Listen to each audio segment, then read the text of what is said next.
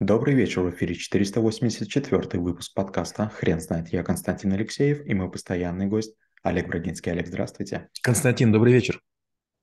Хрен знает, что такое креационизм, но мы попробуем разобраться. Олег, расскажите, пожалуйста, что это такое? Латинское слово «creatio» – «создавать», оно намекает на то, что есть некие религиозные представления или философские учения, согласно которым наш мир появился благодаря созданию Богом посредством некого сверхъестественного акта творения. Получается, что э, вот этот вот креационизм говорит о том, что не нужны некие научные объяснения, нужна некая эволюция. Давайте поверим в то, что великое, могучее, разумное существо создало все наилучшим образом, организовало, и нам остается только жить и радоваться. Это очень странный подход, при котором э, мы должны довольствоваться тем, что есть. Да, ну вот а, возьмем простые вещи, скажем, а вопрос, а зачем создали сорняки, а зачем создали болезни, а зачем другие вещи создали? И вот большинство людей, которые верят в какую-то религию или там какому-то богу молятся, они придумывают всякие разные такие силлогические истории, притчи, былины, разговоры с этими высшими существами, в которых как бы трактуют знание, что все полезно, все нужно, это испытание, это э, там обязательное страдание, но мы же стараемся с помощью науки облегчить жизнь. Если раньше все молились и люди умирали, если раньше все молились, дождя не было, а сегодня у нас есть таблетки, а сегодня у нас есть способы привести воду куда угодно по чистой трубе. Олег, объясните, пожалуйста, чем интересна эта теория и зачем ее изучать в рамках troubleshooting а? Дело в том, что это как раз не очень нужно troubleshooter ам, но есть люди, которые вот верят в то, что есть высшие существа, которые наделяют нас чем-то. Э, возникает рок, судьба, фатум, а, везение, а, вселение, вселенная и форма жизни, они не ставятся под сомнение, эволюция отрицается, происхождение от обезьян, людей, это кажется чушью, земля плоская, и много есть других историй, которые приводят к тому, что люди говорят, если мир так создан, и у кого-то хватило возможностей и ресурсов сделать, кто мы такие, чтобы сомневаться в целесообразности. Получается, что это очень опасная история. Опять же, вот эти вот библейские мотивы по поводу потопа, по поводу там а, гиены огненной, структуры ада, они приводят к тому, что люди начинают жить какими-то иллюзиями, которые слабо связаны с действительностью. Олег, расскажите, пожалуйста, а нужно ли а, с такими людьми разговаривать и наводить их на уточняющие какие-то вопросы? Нет, это бесполезно. Вот, понимаете, вы же глубоко уверены в том, что то, что вы делаете, это полезно. Вы занимаетесь интернет-маркетингом. Но представьте, вы будете говорить со столеваром, и он скажет, Константин, харе заниматься херней. Иди давай к станку, и будем сейчас заниматься металлом. Что вы скажете? Ну, послушайте, металл тоже важная история, но это такой не, не очень высокий уровень. Металл нужен для труб, для рельсов там, и так далее. Но на высоком уровне есть э, всемирная сеть, общение. Он скажет, что ты Фейсбуком занимаешься? Как бы в Фейсбуке ну вот что ты полезного делаешь? Или, допустим, хлебопек, он скажет, мою булочку ты можешь съесть, а могу ли я укусить твой ВКонтакте?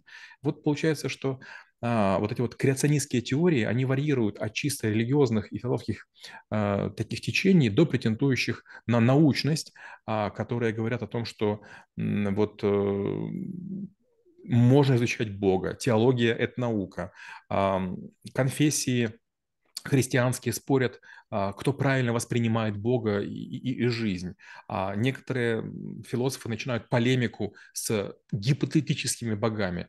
Получается, знаете, такой некий карго-культ возникает, при котором мы очень серьезно отвлекаемся от мирских забот. Ну, предположим, Бог есть, хорошо. Но если мы там на, на планете не можем договориться, у кого какой Бог, кто лучше, кто хуже, если мы начинаем друг друга по этому признаку делить, если начинаются какие-то у нас распри, возникает вопрос, а зачем было этому великому, могучему, разумному Богу нас заранее ссорить? А зачем нам разный цвет кожи? А зачем там мы начинаем там делить людей там на женщин и мужчин с точки зрения там кому чем заниматься? Может быть, мы, мы все равные, ведь в идеале так и должно быть. Олег, а что за... Э, вы не могли бы, пожалуйста, рассказать про историю появления этого термина? Э, в различные периоды возникала задача обосновать, откуда появились люди и откуда взялась власть. Отсюда появились там, а, а, там всякие там Ной, который там каких-то животных спасал, Адам и Ева, которые были первыми людьми, а, а, Эдем, из которого изгнали а, за непослушание там, Бога. Получается, что всему должно было быть начало. Человек не может жить в середине трубы. Он хочет знать, что будет в начале и что будет в конце. И ему сказали, в начале было сотворение Богом, Бог создал мир и сказал, что есть хорошо, создал мир, свет, там, слово. И в конце мы когда-нибудь умрем, будет вечное судилище, мы исчерпаем свои жизни, э, там, реинкарнации или там, что там другие религии предусматривают. Получается, что э, креационизм, он превращается в, некий, в некую совокупность э, теологических концепций, которые объясняют структуру мира как нашего, так и вот того потустороннего, в который мы переходим, когда наше тело уже не справляется с функциями физиологии. Олег, вы уже упомянули, что в креационизме есть и научное направление. Вы не могли бы, пожалуйста, поделиться, а, что именно научного в нем есть? Скажем так, я такой простой пример приведу. Когда я был на курсе на третьем в ВУЗе, я пытался строить искусственный интеллект. Я придумал некую систему, назвал ее «Малышка». Была «Малышка» версия 1, 2, 3, 4, 5, 6, 7. Это некие такие машины, программы, роботы на языке Паскали, кое-что C, Lisp, Prolog, ADA, которые я пытался, которыми я пытался анализировать тексты. И вот какой-то момент времени я как-то, не знаю, как-то додумался и решил сравнить Коран, Библию, Тору и другие священные книги. И каково было мое удивление, когда компьютер сказал, что это очень близкие сюжеты. То есть похожие действующие лица, похожий историографический ряд, я просто был в шоке. И когда я пришел к моему научному руководителю, а, он говорит, а чего ты ожидал? Книги эти были очень доступны. Люди читали одну книгу, вторую, находили разногласия, переписчики постепенно их устраняли. И мы получили некую такую универсальную форму описания мира, а, да, у христиан там чуть более скучно и там э, прозой, у, а, скажем, мусульман чуть более веселее, более так хитрее и э, рифма очень красиво. Но это одна и та же история. Мы типа живем на одной вселенной, э, люди постоянно пересекаются друг с другом, обсуждают какие-то вопросы, и вот устранение конфликтов, трактование того, как все было и происходило, было очень важной функцией примирительной с точки зрения религии. Олег, а как вы считаете, внутри креационизма есть ли какие-то противоречия, которые позволяют людям, которые верят в него, а, задавать друг другу вопросы? Ну, конечно, есть. Если, допустим, мы посмотрим на верование, а, скажем, майя, они считали, что люди слепили, э, вернее, людей боги слепили как кукол из грязи или из кукурузы, а потом сбрызнули кровью и тем самым их оживили. Есть э, такое видение, что были ныряльщики, земля вся наша была покрыта водой, а потом один из ныряльщиков такой был смелый, усердный, что он нырнул и смог достать землю, и так появилась суша. И вот представляете, да, там процентов 40 земли или там около этого сегодня находится в виде континентов. Это же сколько ныряльщиков было нужно, но никому, к сожалению, в голову не приходят мысли, понимаете? Научные люди, они тоже начинают вычислять, а насколько это возможно, да? А где была эта первая горсть? А куда человек нырял? а, а что он из этого сделал? А вот люди, которые не выходят из своих, там, не знаю, домов, деревень, не знают, что есть острова вулканические, там, коралловые, не знают, что есть там а, моря и океаны разной солености. Они на уровне здравого смысла рассуждают о вещах, которые они не видели.